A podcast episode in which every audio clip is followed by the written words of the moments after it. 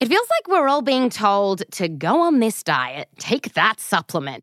Ozempic will give you depression, but you know what'll cure that? Weed. Or you could try to balance your hormones. At Science Versus, we're like, what the f is going on?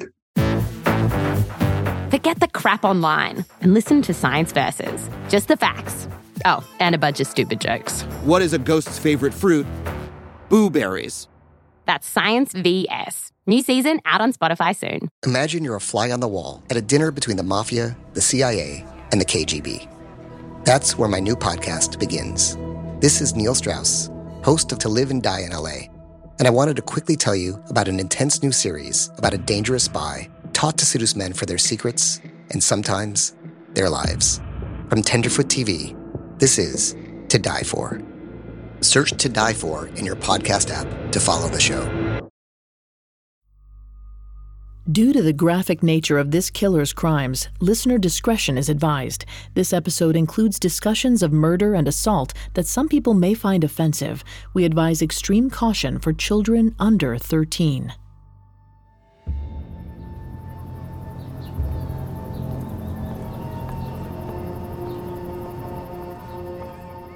Two old women shuffled down a Cleveland street in July of 1989, beaded with sweat. Though the sun hung low in the sky, the humidity was suffocating. After a while, the women wiped their foreheads and stopped to rest.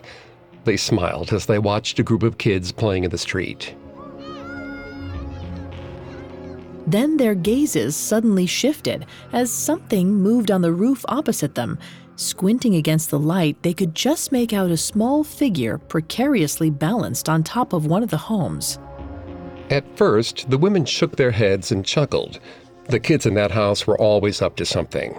But running across a roof did seem dangerous, and they decided they should make sure an adult knew what was going on.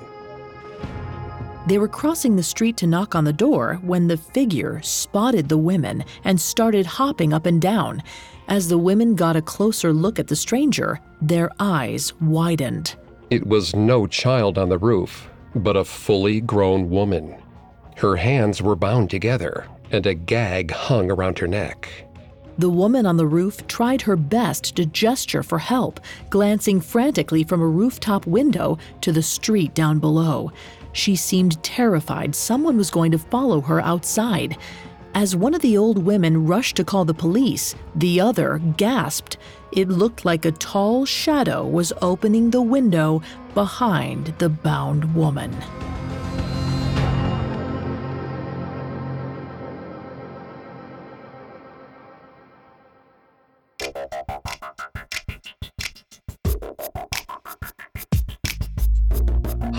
I'm Greg Polcyn. This is Serial Killers, a Parcast original. Every episode, we dive into the minds and madness of serial killers. Today, we're going to explore the chilling crimes of Anthony Sowell, who killed 11 people between 2007 and 2009. I'm here with my co host, Vanessa Richardson. Hi, everyone. You can find episodes of Serial Killers and all other Parcast originals for free on Spotify or wherever you listen to podcasts. To stream Serial Killers for free on Spotify, just open the app and type Serial Killers in the search bar. At Parcast, we're grateful for you, our listeners. You allow us to do what we love. Let us know how we're doing. Reach out on Facebook and Instagram at Parcast and Twitter at Parcast Network. Today, we'll cover Anthony Sowell's childhood, his first arrests, and how his crimes suddenly and violently escalated. On Thursday, we'll delve deeper into Anthony's killing spree and discuss the twisted house of horrors where he lived and buried his victims.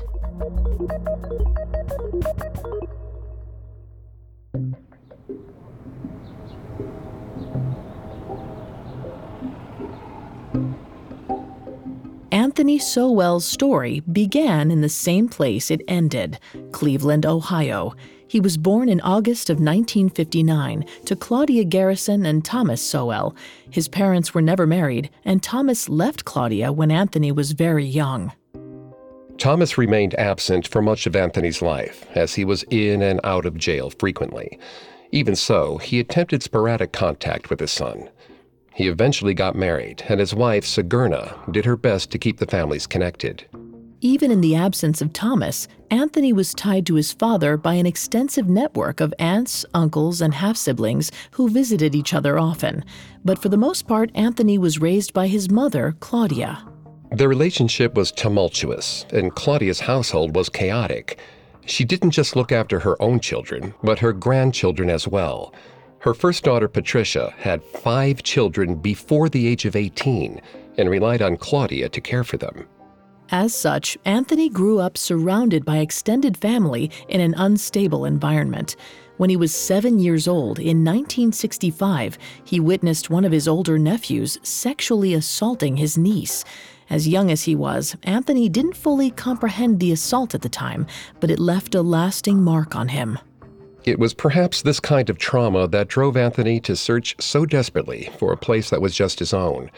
Growing up, he shared a live in attic with a nephew and was intensely possessive of his own space. He spent as much time as possible holed up alone in his room.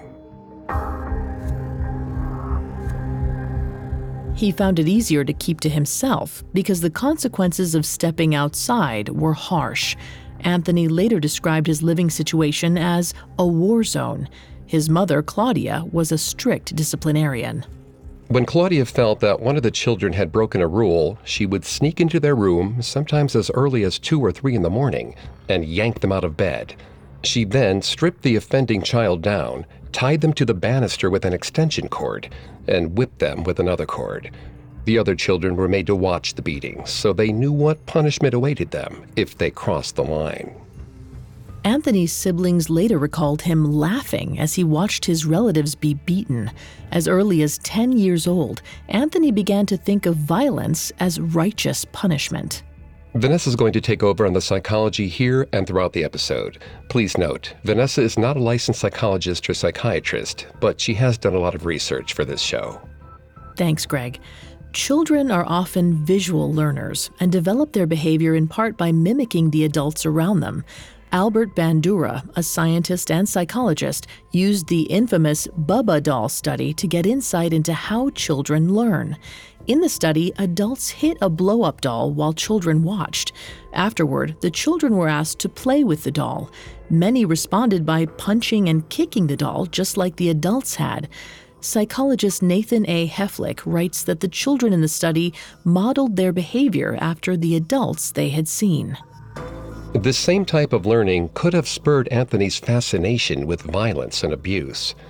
In 1972, when he was just 13, he began to sexually assault his 11 year old niece, Leona. Anthony cornered Leona whenever he could, and the assaults quickly became an everyday occurrence. Leona now faced both physical and sexual abuse at home, but had trouble getting any help from the outside. To the rest of the world, the family appeared to be respectable and well behaved. At school, Anthony was known as a polite boy who was eager to learn.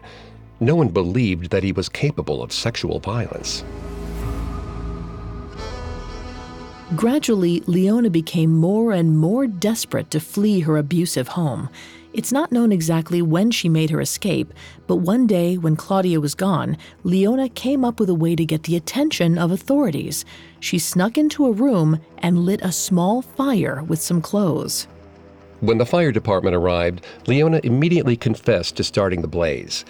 The young girl was taken to Sagamore Hills Children's Psychiatric Hospital, where she remained for months.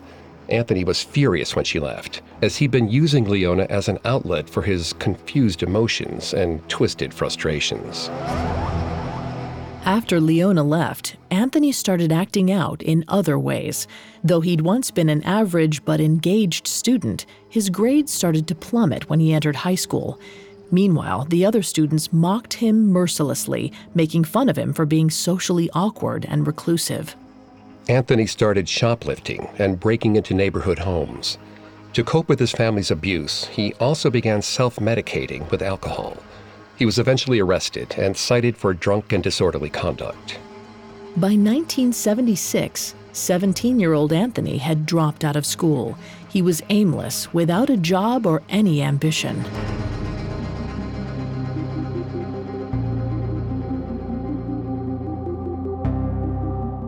The one bright spot in Anthony's life came when he met his first long term girlfriend, 14 year old Twyla Austin.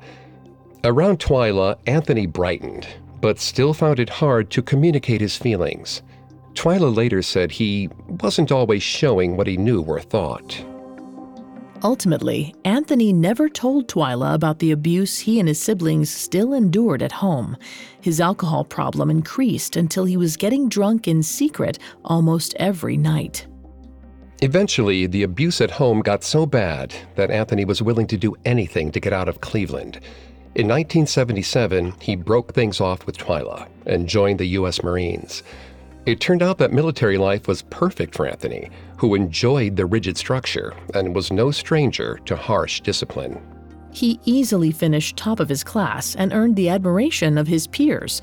Walter C. Bainsley, an ex Marine, later noted that Anthony was immediately promoted to private first class, the only one in his troop of 55 to earn that distinction.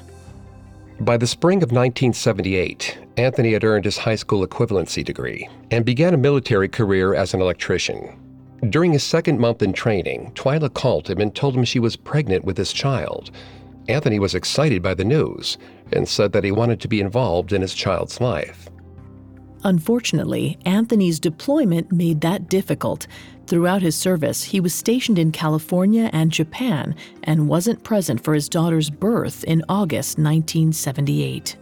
Limiting his time further, Anthony soon got involved in another relationship. He started seeing Kim Lawson, a fellow Marine, in 1979. Their courtship was casual at first, just sex.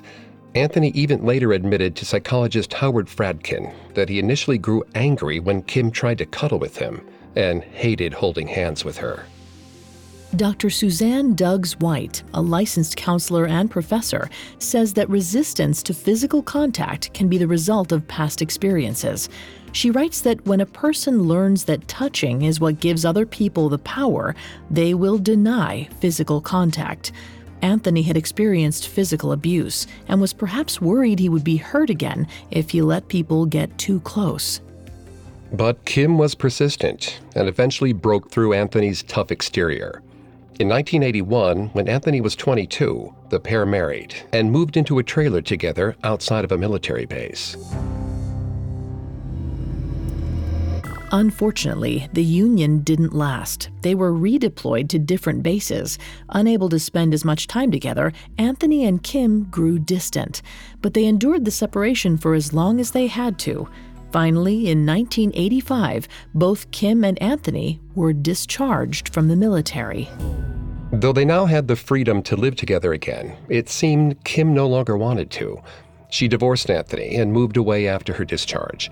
The breakup crushed 25 year old Anthony. He returned home to Cleveland, once again depressed and directionless. He moved in with his half sister Tressa and her family, who now lived in Anthony's childhood home. Once again, he was back in the attic that had sheltered him as a boy. But now that he was older, the attic couldn't protect Anthony from the harsh realities of his situation. He struggled to find a job back in Cleveland and took to spending long periods of time wandering the streets outside his home. Eventually, he started drinking heavily again and even began smoking crack in 1986. The drugs unleashed his violent temper. In 1988, he was charged for domestic violence, though it isn't clear who he assaulted. Another time, he was arrested for possession of cocaine. As Anthony's circumstances deteriorated, he felt himself losing control. He was infuriated at the state of his life, and it was only a matter of time before he took it out on someone else. In a moment, Anthony searches for an outlet for his drug fueled rage. Now, back to the story.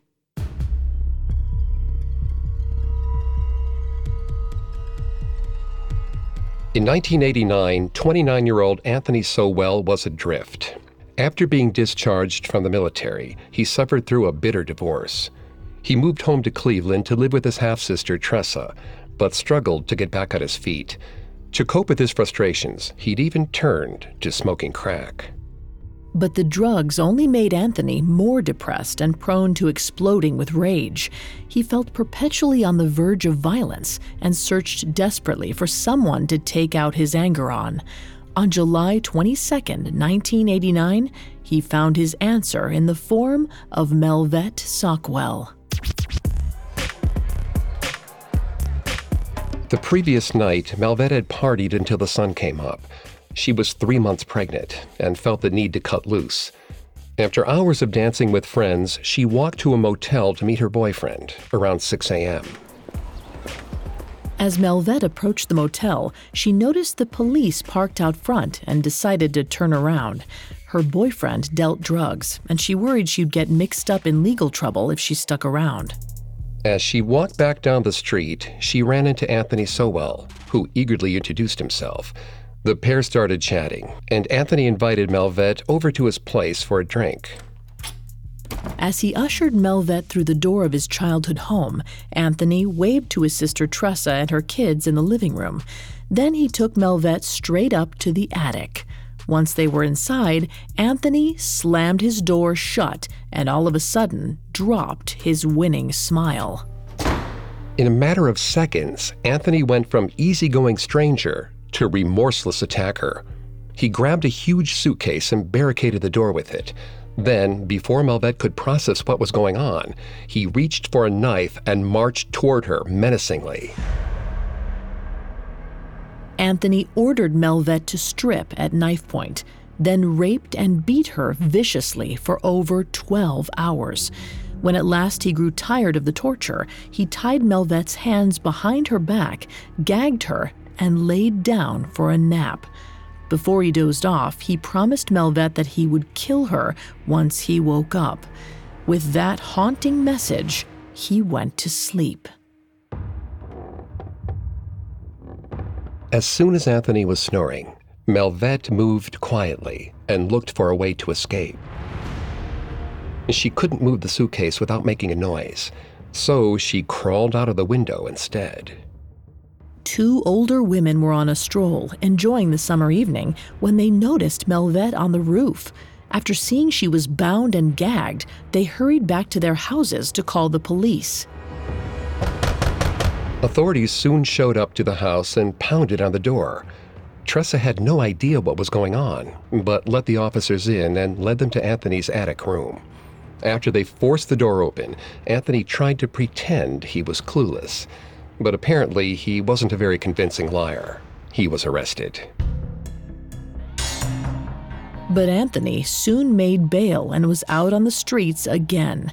When his court date came up, he never showed up for his trial and he went on the lam.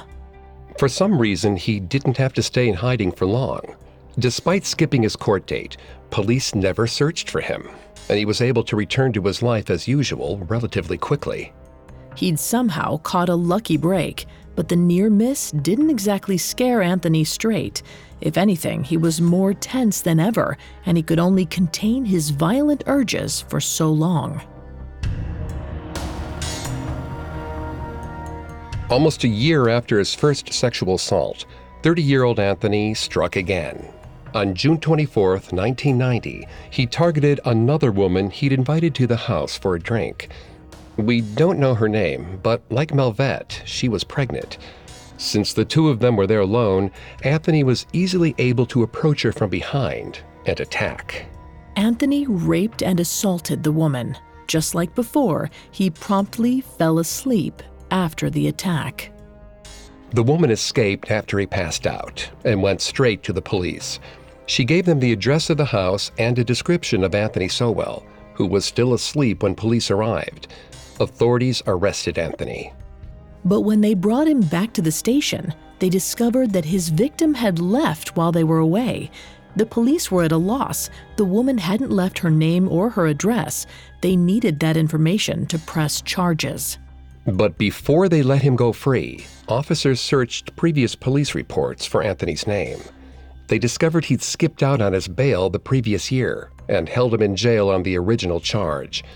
When the court date came up in September of 1990, Anthony was forced to be there. The case wasn't as clear cut as police had hoped. They never found Anthony's second victim, so their case entirely hung on Melvette. She agreed to testify, but Anthony's lawyer successfully brought the charges down to attempted rape. Even so, the jury heard enough to find 31 year old Anthony guilty. He was sentenced to 15 years in prison starting that September.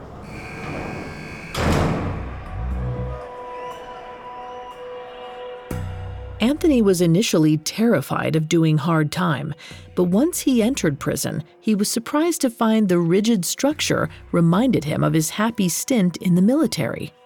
Throughout his sentence, Anthony, for the most part, flew under the radar. Separated from society and the temptations of drugs, he didn't mind following the rules. But emotionally, Anthony never accepted his guilt. As part of his sentence, he was required to go to counseling and register as a sex offender. Though he signed up for the counseling, he never went to any of the sessions. In the documentary Unseen, a fellow inmate said that Anthony refused to even admit that what he did was wrong. To him, the counseling was unnecessary and a breach of his privacy. He didn't want anyone to know his business. According to Dr. Jason Whiting, a therapist and researcher, many abusers use denial as a defense mechanism. He writes that abusers get defensive after they harm others and argue their bad behavior was acceptable or the victim deserved it. Anthony ignored the therapeutic requirements of his sentence and spent much of his time alone with his thoughts or cooking in the prison kitchen. His semi peaceful routine was only interrupted in 2003 when Anthony learned that his father had passed away. Though he'd never known his dad well, Anthony was crushed by his death. He worried that he was repeating a vicious cycle, as his father had also spent his life in and out of prisons. The loss motivated Anthony even more to turn his life around once he got out of jail. At long last, on June 20th, 2005, he was released at the age of 45. Anthony's release form stated that he was considered a low risk for reoffense. To many, it appeared he'd learned his lesson and was ready to turn over a new leaf.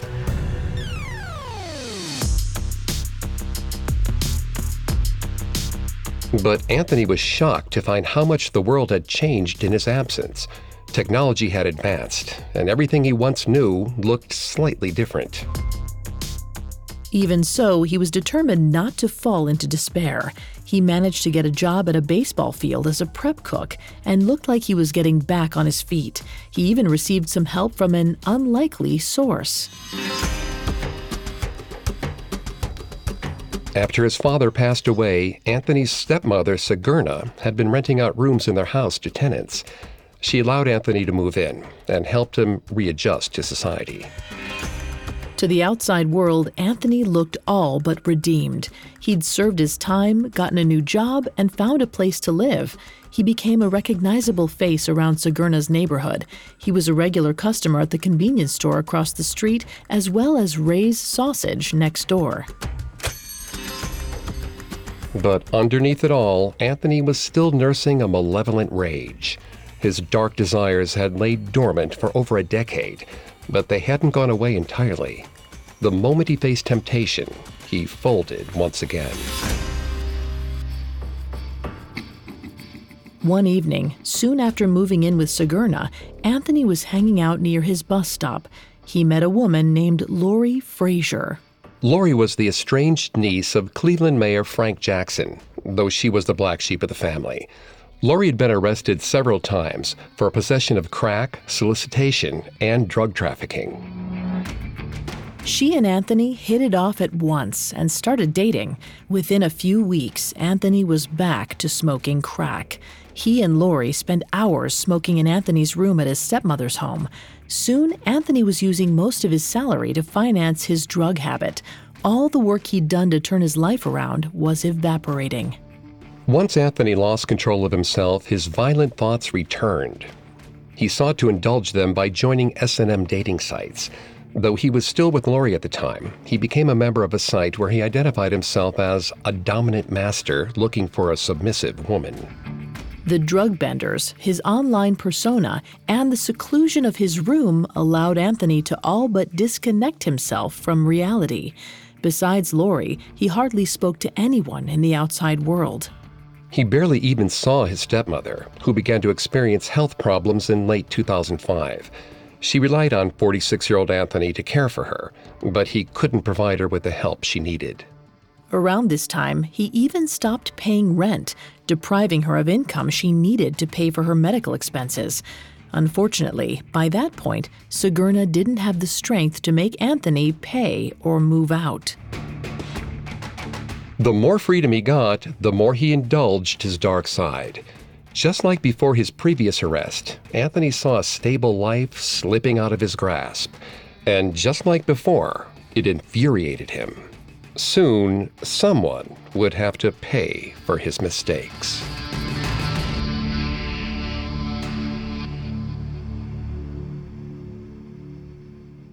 In a moment, Anthony claims his first murder victim. Now back to the story. After serving 15 years in prison, it seemed like Anthony Sowell had gotten his life back on track. But in 2007, 47 year old Anthony relapsed in his addiction to crack and struggled to cope with sadistic thoughts. He started isolating himself from those closest to him. His on again, off again girlfriend, Lori, grew distant, and soon Anthony was consumed by a ravenous anger. It took one more tragedy to push him over the edge. One morning in 2007, while riding the bus, Anthony felt a surge of pain in his chest. He tried to walk it off, but the pain worsened until he had trouble even staying upright. As he tried to get off the bus, he suddenly collapsed in the middle of the sidewalk. He awoke hours later in the hospital, where a doctor informed him he'd suffered a heart attack. He needed a pacemaker. After undergoing a taxing surgery and a painful recovery period, Anthony went back to his job at the packaging company. But his coordination was impaired from the surgery and medication. One day after being back for four months, the company had to call an ambulance for him after he suffered from shortness of breath. After this incident, the packing company determined Anthony was no longer able to do his job and fired him. He was despondent, describing an overwhelming sense of loneliness and sadness. Even worse, he felt like he had no place to turn. His stepmother, Sigurna, was suffering from medical problems of her own. She was often hospitalized, leaving Anthony all alone. His girlfriend, Lori, often disappeared for days at a time on crack binges. One night, while brooding over his situation, Anthony decided he was tired of restraining himself. He'd tried to go clean, to have a normal life, but it was too difficult to fight his violent thoughts. Now he didn't even have a job to distract him. He eventually decided he'd have to unleash his sadistic urges to make them go away. This time, he struck close to home. He targeted one of Lori's friends who also bought crack in their neighborhood, Crystal Dozier. Crystal and Lori had a lot in common, including drugs. Like Anthony, she'd tried many times to get sober and had been in and out of jail for years, but had little success getting clean. On May 12, 2007, Crystal's son, Anthony Dozier, called to talk to his mother. She seemed relatively lucid, but he knew she hadn't given up the drugs. The next day was Mother's Day, and with a tinge of resentment, Dozier decided not to call again. Crystal called her own mother, then went out and never returned. The next day, Anthony Sowell came back up to his room, covered in blood and dirt. It's not known exactly how he lured Crystal to his home, but it's likely it was with the promise of drugs. Once they were alone, he strangled Crystal with an extension cord. He buried the body in the backyard, but thanks to his heart condition, he couldn't dig very deep. He got tired in the middle of digging, and in the end, left Crystal's corpse less than two feet underground. The murder relieved Anthony. It felt good to make someone else suffer. He didn't expect anyone to report Crystal missing. For a while, it looked like the perfect crime. But when her son returned from the Marines later that month, he was shocked to find that no one seemed to know where his mother had gone. Anthony Dozier went to the local police station to file a report, but when the officers saw Crystal's history with drugs, they waved him away. According to Dozier, the police told him she was an adult and had a right to go missing. Over the next few days, he took matters into his own hands. He searched for his mother everywhere he could think of and put up missing persons posters all over the neighborhood.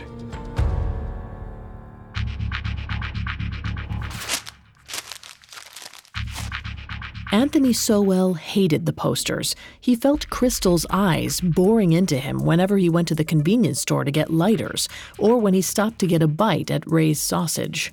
He ripped them down every time he walked by. He thought killing Crystal would calm his temper, but now he was more irritated than ever. He took out his anger on Lori, who had started coming back around again.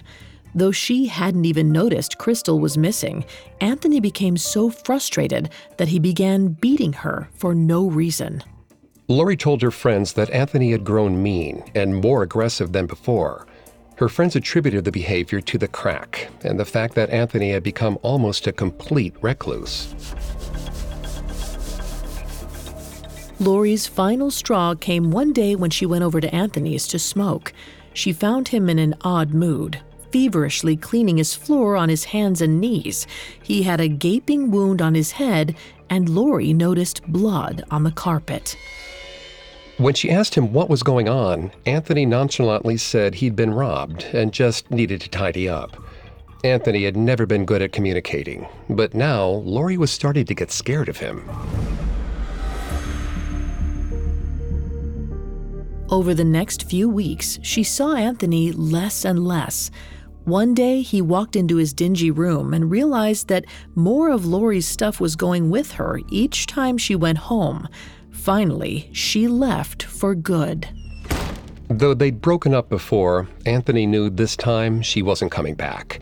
He was distraught at the loss and directed his rage at the world and women in general. He rampaged through his stepmother's house, smashing bottles and weeping. Despite being completely at fault for the breakup, Anthony felt abandoned by Lori. Once again, he turned to violence to soothe himself.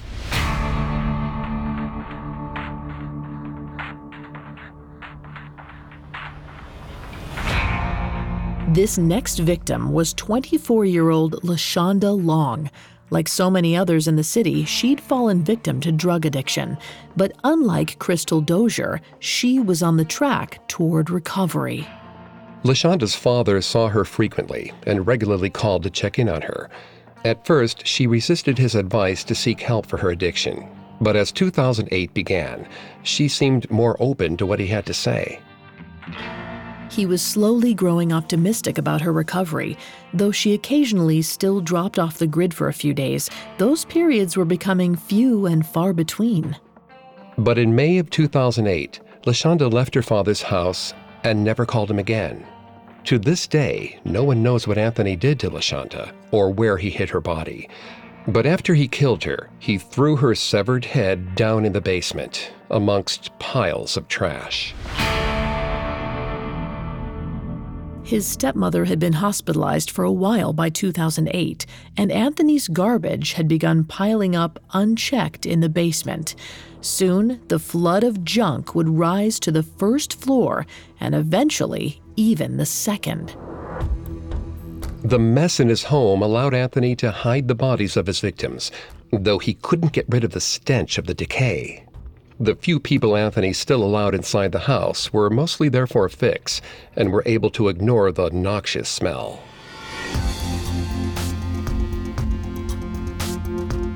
But at some point, the odor would spill out onto the streets. As the number of missing people grew, eventually authorities would be forced to pay attention.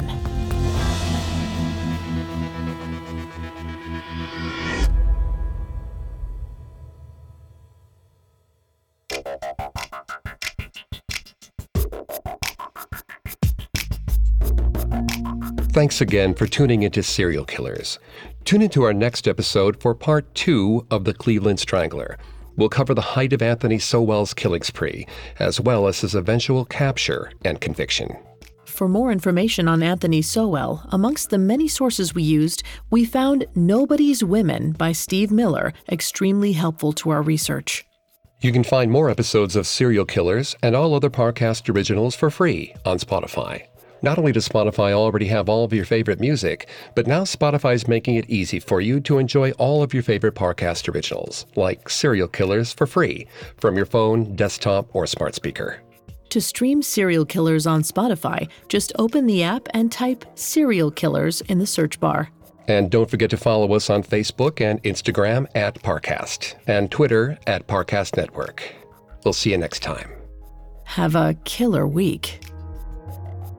Serial Killers was created by Max Cutler and is a Parcast Studios original. Executive producers include Max and Ron Cutler, sound design by Brian Golub, with production assistance by Ron Shapiro, Carly Madden, and Aaron Larson. This episode of Serial Killers was written by Jordan Crawford, with writing assistance by Abigail Cannon, and stars Greg Polcyn and Vanessa Richardson.